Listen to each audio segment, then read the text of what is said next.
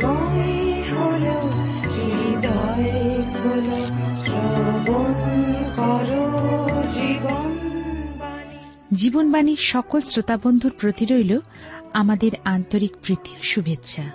আশা রাখি অনুষ্ঠানের মধ্যে দিয়ে ঈশ্বরের আশীর্বাদ লাভ করছেন। জীবন পথে চলতে গেলে মানুষ দুটি পথের সম্মুখীন হয়, প্রশস্ত ও সংকীর্ণ পথ। প্রশস্ত পথে রয়েছে আনন্দ ও উল্লাস। সংকীর্ণ পথে রয়েছে কষ্ট, সমস্যা, যন্ত্রণা। প্রশস্ত পথে জীবনের শেষে নিয়ে যায় অনন্ত মৃত্যু যন্ত্রণা। কিন্তু সংকীর্ণ পথে শেষে পাওয়া যায় অনন্ত জীবন ও অনন্ত আনন্দ। প্রিয় শ্রোতা বন্ধু, আপনি সিদ্ধান্ত নিন কোন পথ আপনার জীবনের জন্য সঠিক। আপনি কি সিদ্ধান্ত গ্রহণে অপারগ? তাহলে জীবনবাণীর আলোচনার মাধ্যমে সঠিক সিদ্ধান্ত গ্রহণ করুন ও আলোর পথে এগিয়ে যান।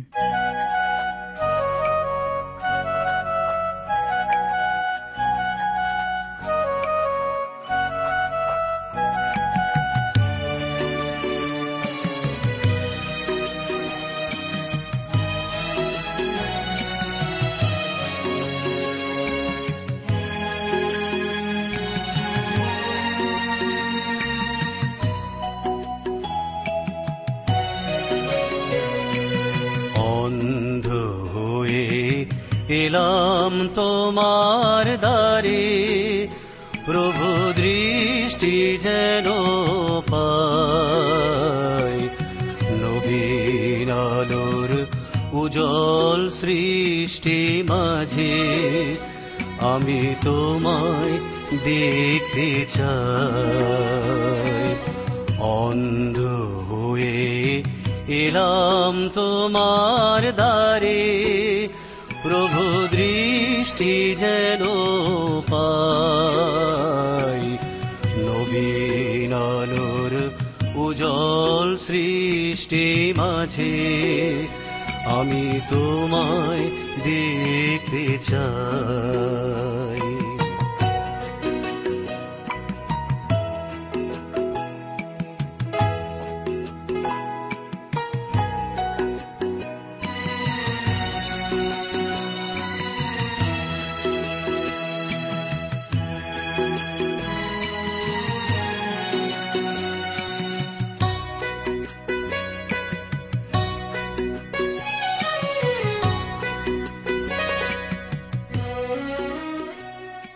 প্রিয় শ্রোতা বন্ধু, প্রভু খ্রিস্টের মধুর নামে আপনাকে জানাই আমার আন্তরিক প্রীতি, শুভেচ্ছা ও ভালোবাসা এবং আজকের এই অনুষ্ঠানের সাদর অভ্যর্থনা।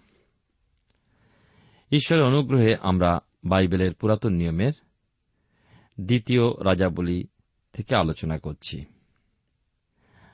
আমরা আটের অধ্যায় নিয়ে আমাদের আজকের আলোচনা বিশেষ করে শুরু করব। যদি আপনার কাছে বাইবেল আছে, তবে নিশ্চয়ই আমার সঙ্গে খুলে বসবেন, যেখানে লেখা আছে, ইলিশায়ের যে স্ত্রীলোকটির পুত্রকে পুনর্জীবিত করিয়াছিলেন, তাহাকে বলিয়াছিলেন, তুমি উঠিয়া পরিবারের সহিত যে স্থানে প্রবাস করিতে পারো, সেই স্থানে গিয়া প্রবাস করো। কেননা সদাপ্রভু দুর্ভিক্ষ ডাকিয়াছেন, আর তাহা আসিয়া সাত বৎসর পর্যন্ত এই দেশে থাকিবে তাহাতে। সেই স্ত্রীলোকটি উঠিয়া ঈশ্বরের লোকের বাক্যানুসারে কার্য করিলেন, তিনিও তাহার পরিবার গিয়া সাত বৎসর পলেষ্টীয়দের দেশে প্রবাস করিলেন। সাত বৎসরের শেষে সেই স্ত্রীলোকটি পলেষ্টীয়দের দেশ হইতে ফিরিয়া আসিলেন আর আপন বাটি ও ভূমির জন্য রাজার কাছে কাঁদিতে গেলেন। ওই সময় রাজা ঈশ্বরের লোকের চাকর গেহসীর সহিত কথা কইতেছিলেন। তিনি বলিলেন, ইলিশায় যে সকল মহৎ কর্ম করিয়াছেন, সেই সমস্তের বৃত্তান্ত আমাকে বল। তাহাতে ইলিশায় কিরূপে মৃতকে পুনর্জীবিত করিয়াছিলেন তাহার বিবরণ সে রাজাকে কহিতে চা দেখো যাহার পুত্রকে তিনি পুনর্জীবিত করিয়াছিলেন, সেই স্ত্রীলোকটি আপন বাতি ও ভূমির জন্য রাজার কাছে আসিয়া কাঁদিতে লাগিলেন। তখন গেহসী কহিল, হে আমার প্রভু মহারাজ, এ সেই স্ত্রীলোক এবং এই তাহার পুত্র যাহাকে ইলিশায় পুনর্জীবিত করিয়াছিলেন। আর রাজা স্ত্রীলোকটিকে জিজ্ঞাসা করিলে, তিনি তাহাকে বৃত্তান্ত কহিলেন, আর রাজা তাহার পক্ষে একজন কর্মচারীকে নিযুক্ত করিয়া কহিলেন, ইহার সর্বস্ব এবং এ যে দিন দেশ ত্যাগ করিয়াছে, সেই দিন অবধি অদ্য পর্যন্ত উৎসন্ন ইহার ক্ষেত্রে সমস্ত উপসত্ব উহাকে ফিরাইয়া দাও। ঈশ্বর তার আপন পঠিত বাক্যের দ্বারা আমাদেরকে আশীর্বাদ করুন। আসুন ঈশ্বর হাতে সমর্পিত হয়ে প্রার্থনায় যাই। পরম প্রেমা পিতা, ঈশ্বর, তোমার পবিত্র নামে ধন্যবাদ করি যে তুমি আরেকটি বার আমাদেরকে তোমার চরণতলে এসে তোমাকে ডাকতে এবং তোমার বাক্য থেকে ধ্যান করতে সাহায্য করেছ। আমাদের সমস্ত অযোগ্যতা, অপরাধ তুমি তোমার প্রিয় পুত্র প্রভু রক্তের ধৌত পরিষ্কৃত করে তোমার যোগ্যরূপে চলতে সাহায্য করো। আজকের বিশেষ করে তোমার বাক্যের মধ্যে দিয়ে আরেকটি বার তুমি আমাদের সঙ্গে কথা বলো এবং তোমার আত্মা দ্বারা আমাদেরকে নবায়িত করো। আমাদের সঙ্গে থাকো, সকল শ্রোতা বন্ধুর ব্যক্তিগত জীবনে, পরিবার ও কার্যক্ষেত্রে তোমার বিশেষ আশীর্বাদ দান করো। যারা অসুস্থ, পীড়িত, তাদের জন্য প্রার্থনা করি, প্রভু তোমার হস্ত বিস্তার করে তাদেরকে তুমি স্পর্শ করে তোমার মহিমা দেখতে সাহায্য করো। ধন্যবাদ, গৌরব, মহিমা তোমারই হোক, ত্রাণকর্তা যিশুর নামে প্রার্থনা চাই। আমেন। প্রিয় শ্রোতা বন্ধু আপনি জীবনবাণীর অনুষ্ঠান শুনছেন, আর এই অনুষ্ঠানে আমি আপনাদের কাছে বাইবেলের পুরাতন নিয়মে দ্বিতীয় রাজাবলী তার আটের অধ্যায় থেকে আলোচনা শুরু করেছি। আমরা দেখি এই ঘটনা যা পাঠ করলাম। আটের অধ্যায়, যে দুর্ভিক্ষ শেষ হলে পরে সেই সুনেমীয় মহিলা তার সেই পূর্বের গৃহে ফিরে গেলেন এবং এসে দেখলেন যে তার জমিতে অন্য কেউ বাস করছে। ঈশ্বরের পরিকল্পনা অনুসারে রাজাও ঠিক সেই সময় ইলিশায়ের দ্বারা কৃত অলৌকিক কর্মসকলের খোঁজ নিচ্ছিলেন। বৃত্ত গেহসির কাছ থেকে, আর গেহসি রাজাকে বলছিলেন, কীভাবে সেই স্ত্রীলোককে যে মৃত সন্তানকে ইলিশায় ভাওবাদী পুনর্জীবিত করেন? তার ফলস্বরূপ রাজা আদেশ করলেন যেন তার সম্পত্তি ও তার জমির সমস্ত ফসল তাকে ফেরত দেওয়া হয়। আমরা এবারে দেখব যে হসায়ালের বিশ্বাসঘাতকতা সম্পর্কে ভবিষ্যৎবাণী। এটি ইলিশায়ের জীবনে আরেকটি উল্লেখযোগ্য ঘটনা। পূর্বে আমরা দেখেছি যে অরামীয়দের রাজা একবার ইলিশায়কে যখন বন্দী করে বধ করতে চান, কিন্তু এখন সেই রাজাই বৃদ্ধ হয়েছেন এবং তিনি অসুস্থ। সাত পদে দেখুন লেখা আছে, একদা ইলিশায় দম্বেশকে উপস্থিত হন, তখন অরামরাজ বিন হদত পীড়িত ছিলেন। তিনি সংবাদ পাইলেন যে ঈশ্বরের লোক এই স্থান পর্যন্ত আসিয়াছেন। রাজা মনে করলেন, ইলিশায় হয়তো তাকে সুস্থ করে দেবেন। দেখুন, দ্বিতীয় রাজা বলি তার আটের অধ্যায় আট পদে লেখা আছে। তখন রাজা হসায়েলকে কহিলেন, তুমি উপহার সঙ্গে লইয়া ঈশ্বরের লোকের সহিত সাক্ষাৎ করিতে যাও এবং তাহার দ্বারা সদাপ্রভুকে জিজ্ঞাসা করো, এই পীড়াতে আমি কি বাঁচিব? আমরা দেখি হসায়েল যিনি বেন হদদের সৈন্যদলের অধ্যক্ষ, তিনি ইলিশায়ের সাথে সাক্ষাৎ করতে গেলেন। আর আমরা দেখি, ইসরায়েল সম্বন্ধে প্রথম রাজা বলি তার উনিশের অধ্যায় পনেরো পদে লেখা আছে এবং ঈশ্বর ইলিশায়কে বললেন, যাও দম্মেশকের প্রান্তরে তোমার পথে ফিরে যাও। আর যখন ফিরে আসবে, তখন হসায়েল অরাম রাজায় হিসাবে অভিষিক্ত করবে। সুতরাং বহু বৎসর পূর্বেই তাকে অভিষিক্ত করা হয়েছে রাজা হিসাবে, এখন কেবল বিন হদাদের মৃত্যুর অপেক্ষা। এক্ষেত্রে কিন্তু রাজার উত্তরাধিকারী বা নিকটজনের পক্ষে তার মৃত্যুতে শোক করা অযথা, কারণ বেনহদের মৃত্যুর পর হসায়েল রাজা হতে চলেছেন। হসায়েল খুব সাধারণভাবেই ইলিশায়ের কাছে পৌঁছে তাকে রাজার পাঠানো উপঢৌকনগুলো দিলেন। দ্বিতীয় রাজাবলী তার আটের অধ্যায় নয় এবং দশের পদে দেখুন।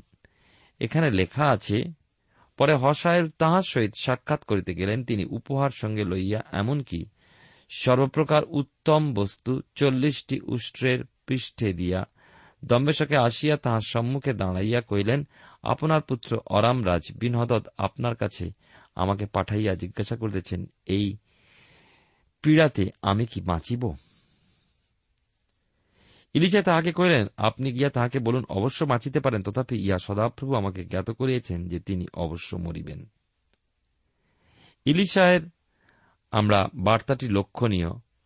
অবশ্যই আপনি বাঁচবেন, কিন্তু আপনি বাঁচবেন না। এ যেন এক মুখে দুরকম কথা।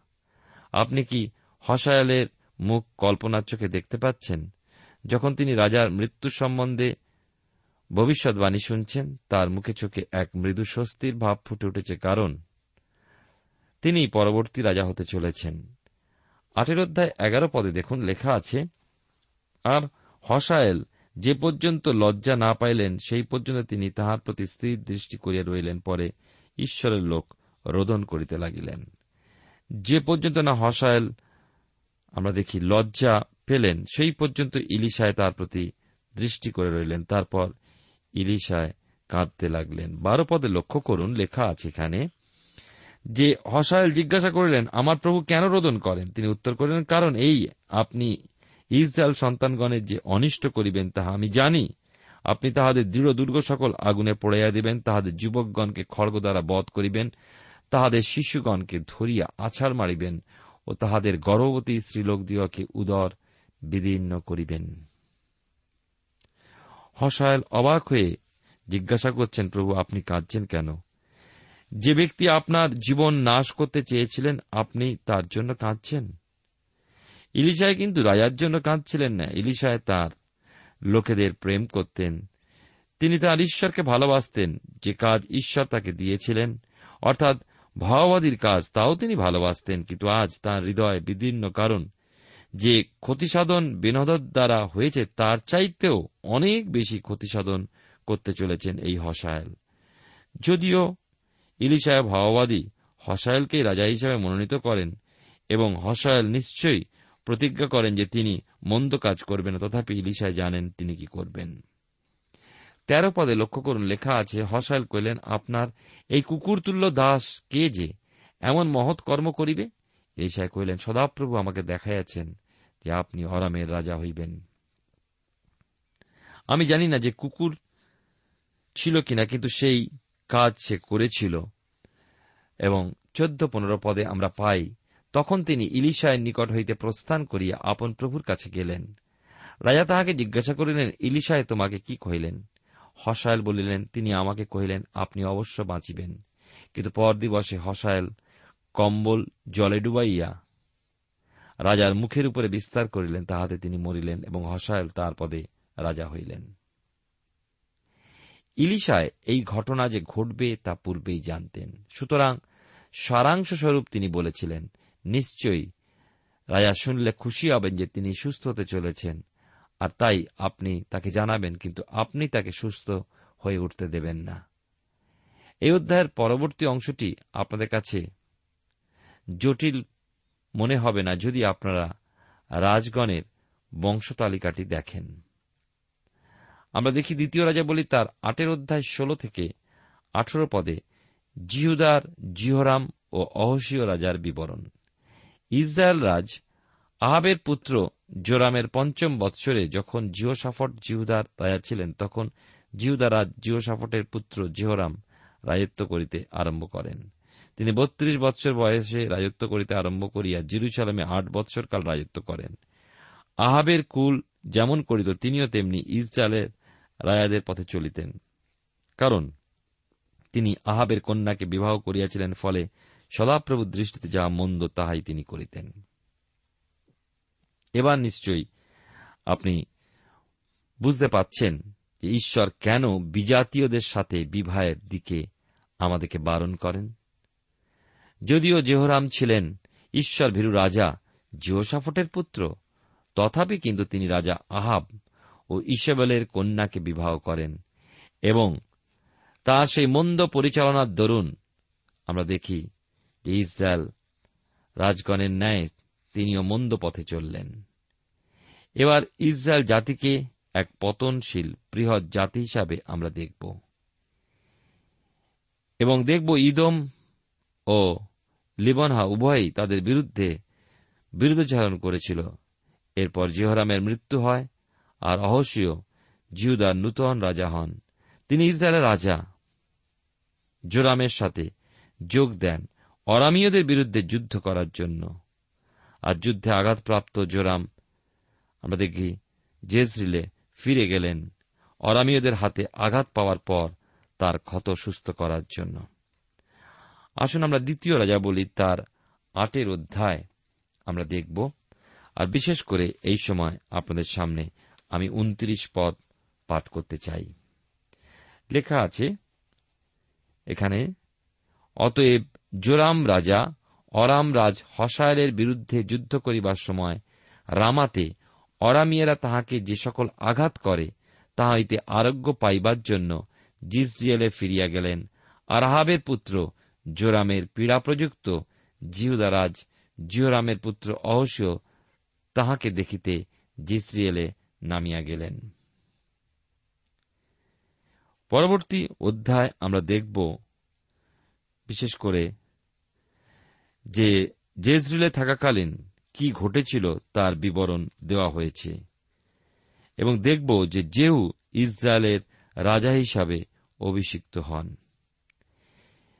আমরা নয়ের অধ্যায় শুরুতেই আমাদের স্মরণে রাখতে হবে যে জিহুদার রাজা অহসীয় জেজরিলে এসেছিলেন যুদ্ধে আহত জোরামের সাথে দেখা করার জন্য।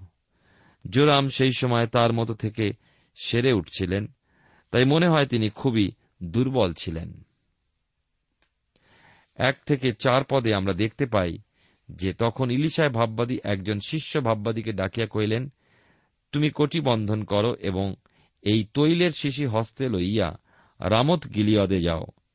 সেখানে উপস্থিত হইয়া নিমশির পৌত্র জিওসাফাটের পুত্র জেহুর অন্বেষণ করো এবং নিকটে গিয়া তাহার ভাতৃগণের মধ্য হইতে তাহাকে উঠাও এবং এক ভিতরের কুঠুরিতে লইয়া যাও, পরে তৈলের শিশিটি লইয়া তাহার মস্তকে ঢালিয়া দিয়া বল, সদাপ্রভু এই কথা কহেন, আমি তোমাকে ইসরায়েলের উপরে রাজপদে অভিষেক করিলাম।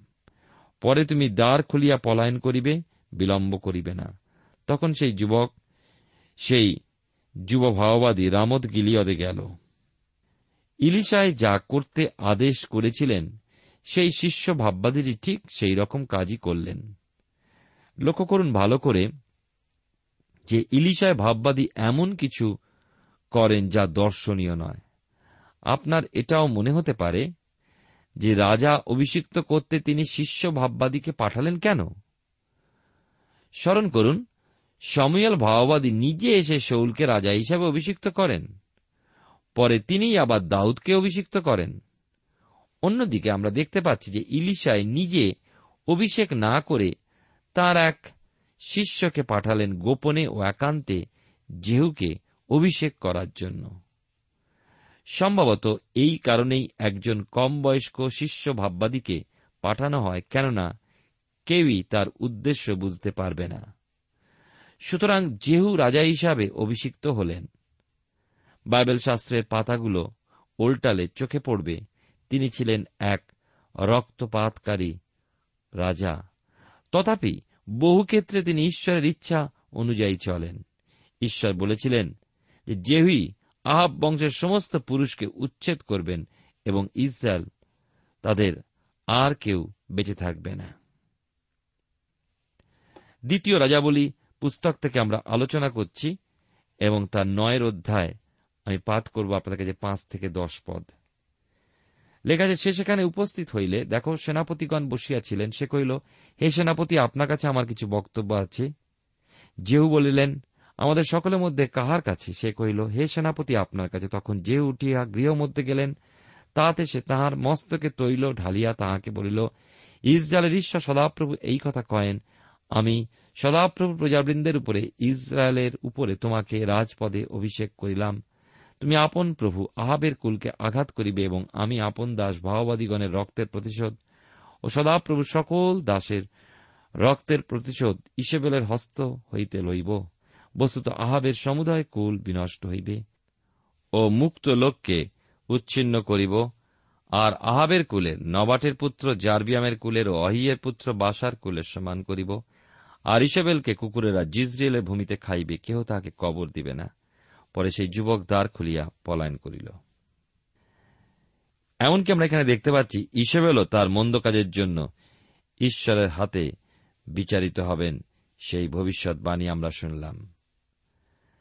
এগারো থেকে তেরো পদে দ্বিতীয় রাজা বলি, তার নয়ের অধ্যায় আমরা দেখতে পাই, তখন যেহু আপন প্রভুর দাসদের নিকটে বাইরে আসিলেন, একজন তাকে জিজ্ঞাসা করিল সকলে মঙ্গল তো?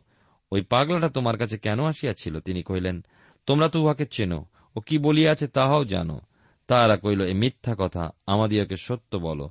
তখন তিনি কহিলেন, সে আমাকে এই এই কথা কহিল বলে সদাপ্রভু এই কথা কয়েন, আমি তোমাকে ইসরায়েলের উপরে রাজপদে অভিষেক করিলাম, তখন তাহারা শীঘ্র করিয়া প্রত্যেকে আপন আপন বস্ত্র খুলিয়া সোপানের উপরে তাহার পদতলে পাতিল এবং তুরি বাজাইয়া কহিল জেহু রাজা হইলেন। জেহু যে রাজা হিসাবে অভিষিক্ত হয়েছেন, এই ব্যাপারটা জানাজানি হতেই শোরগোল ও ব্যস্ততা আরম্ভ হয়ে গেল। তারা সিংহায় উচ্চনাদ করে ঘোষণা করল জেহু হলেন রাজা। এদিকে জিজরিয়েলে জিওরাম অসুস্থ এবং অহসীয় তার সাথে সাক্ষাৎ করতে গিয়েছেন। এবার আমরা দেখব সেই জিজরিয়েলে কি ঘটতে চলেছে। জেহু জোরামকে বধ করলেন। এদিকে জেজরিলে জোরাম কিন্তু জানেন না যে ঈশ্বর তাকে সিংহাসন চ্যুত করে তার জায়গায় জেহুকে ইসরায়েলের রাজা হিসাবে অভিষিক্ত করেছেন। আর এই সময় যখন জোরাম ও জিহুদার রাজা অহসীয় পরস্পর সাক্ষাৎ করতে এসেছেন। প্রহরীগণ সংবাদ দিলেন যে ঘোড়ায় চড়ে এক বাহিনী এগিয়ে আসছে। জোরাম এক দূত পাঠালেন জানতে যে তা শান্তির কিনা। আপনারা কি শুভ সমাচার না কোনো দুঃসংবাদ নিয়ে আসছেন? কিন্তু তার প্রশ্নের উত্তর না করে যেহেতু তাকে তার পিছনের সারিতে দাঁড়িয়ে যেতে বললেন। সুতরাং দ্বিতীয় প্রহরী গিয়ে জোরামকে এই সংবাদ দিলেন। দেখুন, নয়ের অধ্যায়, আমি পাঠ করব বিশেষ করে এই অংশে। তেরো পদ পর্যন্ত আমরা দেখেছিলাম। এইরূপে নিমশির পৌত্র জিহসাফটের পুত্র জেহু জোরামের বিরুদ্ধে চক্রান্ত করলেন। তৎকালে জোরাম ও সমস্ত ইসরায়েল অরামরাজ হসালইতে রামদ গিলিয়ত রক্ষা করিতেছিলেন। কিন্তু অরামরাজ হসালের সহিত জোরাম রাজার যুদ্ধকালে অরামিয়ারা তাহাকে যে সকল আঘাত করিয়াছিলেন, তাহা হইতে আরোগ্য পাইবার জন্য তিনি জিজরিয়েলে ফিরিয়ে গিয়েছিলেন। পরে জেহু বলিলেন, যদি তোমাদের এই অভিমত তবে জিজরিলের সংবাদ দিবার জন্য কাহাকেও এই নগর হইতে পালাইয়া বাইর হইতে দিও না। পরে জেহু রথে চড়িয়া জিজরিয়েলে গমন করিলেন, কারণ সেই স্থানে জোরাম শয্যাগত ছিলেন। আর জিউদা রাজা অবশ্যই জোরামকে দেখিতে নামিয়া গিয়েছিলেন। তখন জিজরিয়েলের দুর্গের উপরে প্রহরী দাঁড়াইছিল। জেহুর আসিবার সময় সে তাহাকে দল দেখিয়া, আমি একটি দল দেখিতেছি, জোরাম কহিলেন, তাদের সহিত সাক্ষাৎ করিবার জন্য একজন অশ্বারোহী পাঠাইয়া দাও। সে গিয়া বলুক, মঙ্গল তো পরে। একজন অশ্বারোহী তাহার সহিত সাক্ষাৎ করিতে গিয়া কহিলেন, রাজা জিজ্ঞাসা করিতেছে, মঙ্গল তো? যেহু কলেন মঙ্গল, তোমার কি, মঙ্গলে তোমার কি কাজ? তুমি আমার পশ্চাৎ আইস। পরে প্রহরী এই সংবাদ দিল। সেই দূত তাহাদের নিকটে গেল, বটে, কিন্তু ফিরিয়া আসিল না। পরে রাজা আর একজনকে অশ্বারোহণে পাঠাইলেন। সে তাহাদের নিকটে উপস্থিত হইয়া কহিল, রাজা জিজ্ঞাসা করিতেছেন, মঙ্গল তো? যেহেতু কহিলেন, মঙ্গলে তোমার কি কাজ? তুমি আমার পশ্চাতে আইস। পরে প্রহরী সংবাদ দিল, এ ব্যক্তি তাহাদের নিকটে গেল কিন্তু, ফিরিয়া আসিল না। আর রথ চালন নিমশির সন্তান, জেহুর চালনের ন্যায় দেখাইতেছে কেননা সে উন্মত্তের ন্যায় চালায়। তখন জোরাম কহিলেন, রথ সাজাও। তখন তাহারা তাহার রথ সাজাইল, আর ইসরায়েল রাজ জোরাম ও জিহুদা রাজ অহসীয় আপন আপন রথে চড়িয়া বাহির হইয়া জেহুর কাছে গেলেন এবং জিসরেলীয় নাবতের ভূমিতে তাহাদের দেখা পাইলেন। জেহুকে দেখিবা মাত্র জোরাম কহিলেন জেহু মঙ্গল তো। তিনি উত্তর করিলেন, যে পর্যন্ত তোমার মতো ইসেবেলের এত ব্যবিচার ও মায়াবিত্ব থাকে, সে পর্যন্ত মঙ্গল কোথায়? তখন জোরাম আপন অস্ত্র ফিরাইয়া পলায়ন করিলেন এবং অহসীয়কে কহিলেন, হে অহসীয়, বিশ্বাসঘাতকতা? পরে হেতু আমরা দেখি জেহু আপনার সমস্ত বলে ধনুক আকর্ষণ করিয়া জোরামের উভয় বাহুমূলের মধ্যে বানাঘাত করিলেন, আর বান তার হৃদয়ে দিয়া বাহির হইল, তাতে তিনি আপন রথে নত হইয়া পড়িলেন। যে দূতগণকে জেহুর সাথে সাক্ষাৎ করার জন্য পাঠানো হয়, তারা ফিরে গিয়ে রাজাদের আর সংবাদ দেননি, কারণ জেহু এই রাজাকে উৎখাত করতে আসছেন, সুতরাং জোরাম ও অহসীয় উভয় আরোহিত করে জেহুর সাথে সাক্ষাৎ করতে গেলেন, আমরা দেখতে পেলাম। বাইশ পরে দেখি পরিষ্কার বোঝাই যায়, রাজার মা সম্বন্ধে এই ধরনের উক্তি কোন রাজভক্ত করবে না। আর জোরাম তৎক্ষণাৎ বুঝলেন, জেহুর বৃদ্ধাচরণের ব্যাপার। তেইশ চব্বিশ পদে আমরা দেখতে পেলাম, ঠিক যেই জোরাম পালাবার চেষ্টা করছিলেন, তখনই জেহু তার লোকদের দিয়ে তীরবিদ্ধ করলেন এবং জেহু অহসীয়কেও বধ করলেন। জেহু এসেছিলেন জোরামকে আঘাত করতে, ওদিকে অহসীয় সেই সময় এসেছিলেন জোরামকে দেখতে। অহসীয় এই সময় আহাবের গৃহের সাথে মন্দ সম্পর্কে আবদ্ধ হয়ে পড়েছিলেন। অবশ্যই এই সময় কিন্তু ভুল জায়গায় এবং বলতে গেলে এক ভুল সময়। ছাব্বিশ সাতাশ পদে লেখা আছে, সত্যই গত করল আমি নাবতের রক্ত তাহার পুত্রদের রক্ত দেখিয়াছি। ইয়া সদাপ্রভু কহেন আর সদাপ্রভু কহেন, এই ভূমিতে আমি তোমাকে প্রতিফল দেব, অতএব এখন তুমি উহাকে তুলিয়া লইয়া সদাপ্রভুর বাক্যানুসারে ভূমিতে ফেলিয়া দাও। তখন জিহুদারাজ অহসীয় তাহা দেখিয়া উদ্যানটি পথ ধরিয়া পলায়ন করিলেন, আর যেহু তার পশ্চাতে পশ্চাতে গিয়া কইলেন উহাকেও রথের মধ্যে আঘাত করো। তখন তাহারা জিরলিয়ামের নিকটস্থ গুরের আরোহণ পথে তাহাকে আঘাত করিল। পরে তিনি মগিদ্দতে পলাইয়া গিয়া সেই স্থানে মরিলেন।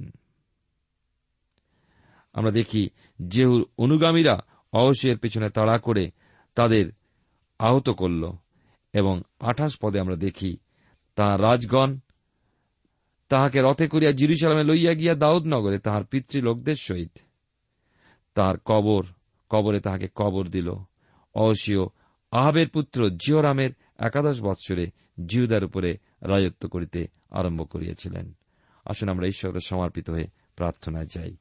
প্রেমা পিতা ঈশ্বর, তোমার পবিত্র নামে ধন্যবাদ করি, তোমার গৌরব করি। ইতিহাসের পুস্তকে যখন আমরা যাই, রাজা বলিদের যে ঘটনাগুলো আমরা যখন দেখি, তখন দেখি প্রভু যারা তোমাকে অস্বীকার করেছে, তোমার বিরুদ্ধাচরণ করেছে, তাদের জীবনে পতন এসছে। যারা তোমাকে সম্মান অধিকার দিয়েছে, তুমি তাদেরকে উন্নত করেছ। এবং অন্যায়ের সঙ্গে যারা আপোষ করেছে, তাদের সঙ্গে প্রভু হাত মিলিয়েছে। তাদের জীবনে যে দুঃখ এবং আঘাত নেমে এসেছে, তা তুমি দেখালে। তুমি সাহায্য করো, যেন আমরা মন্দের সঙ্গে আপোষ না করে চলি। আমাদের প্রত্যেক শ্রোতা বন্ধুকে আশীর্বাদ করো।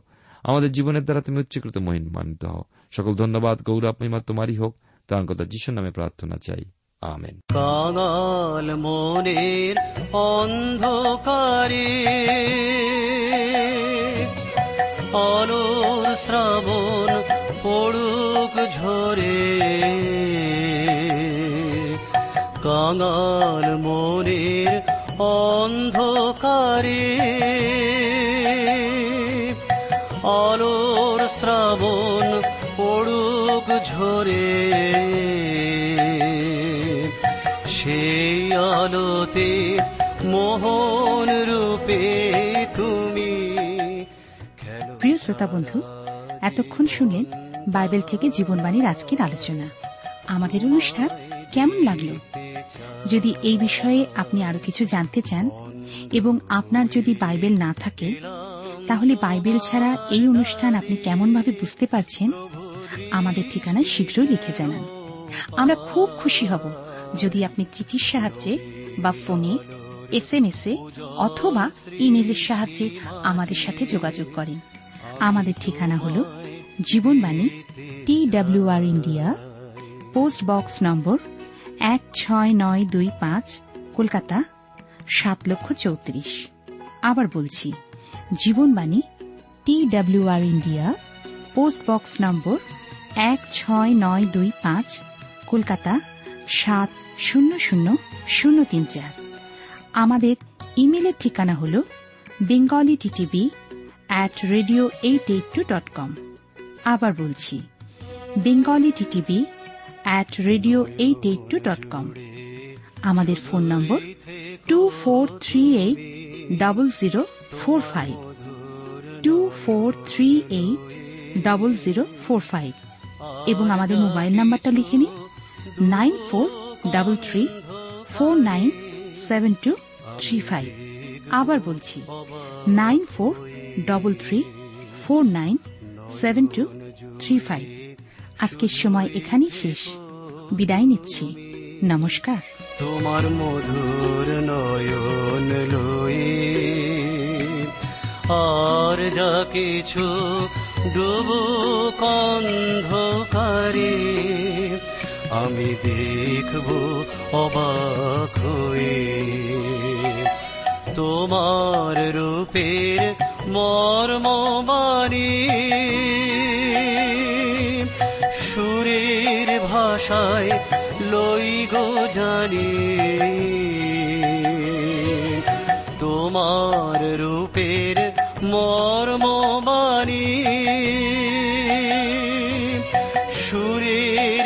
ভাষায় লই গো জানি।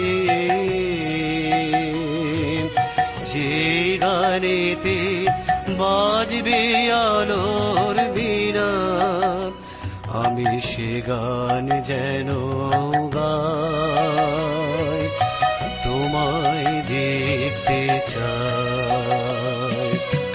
অন্ধ এলাম তোমার দ্বারে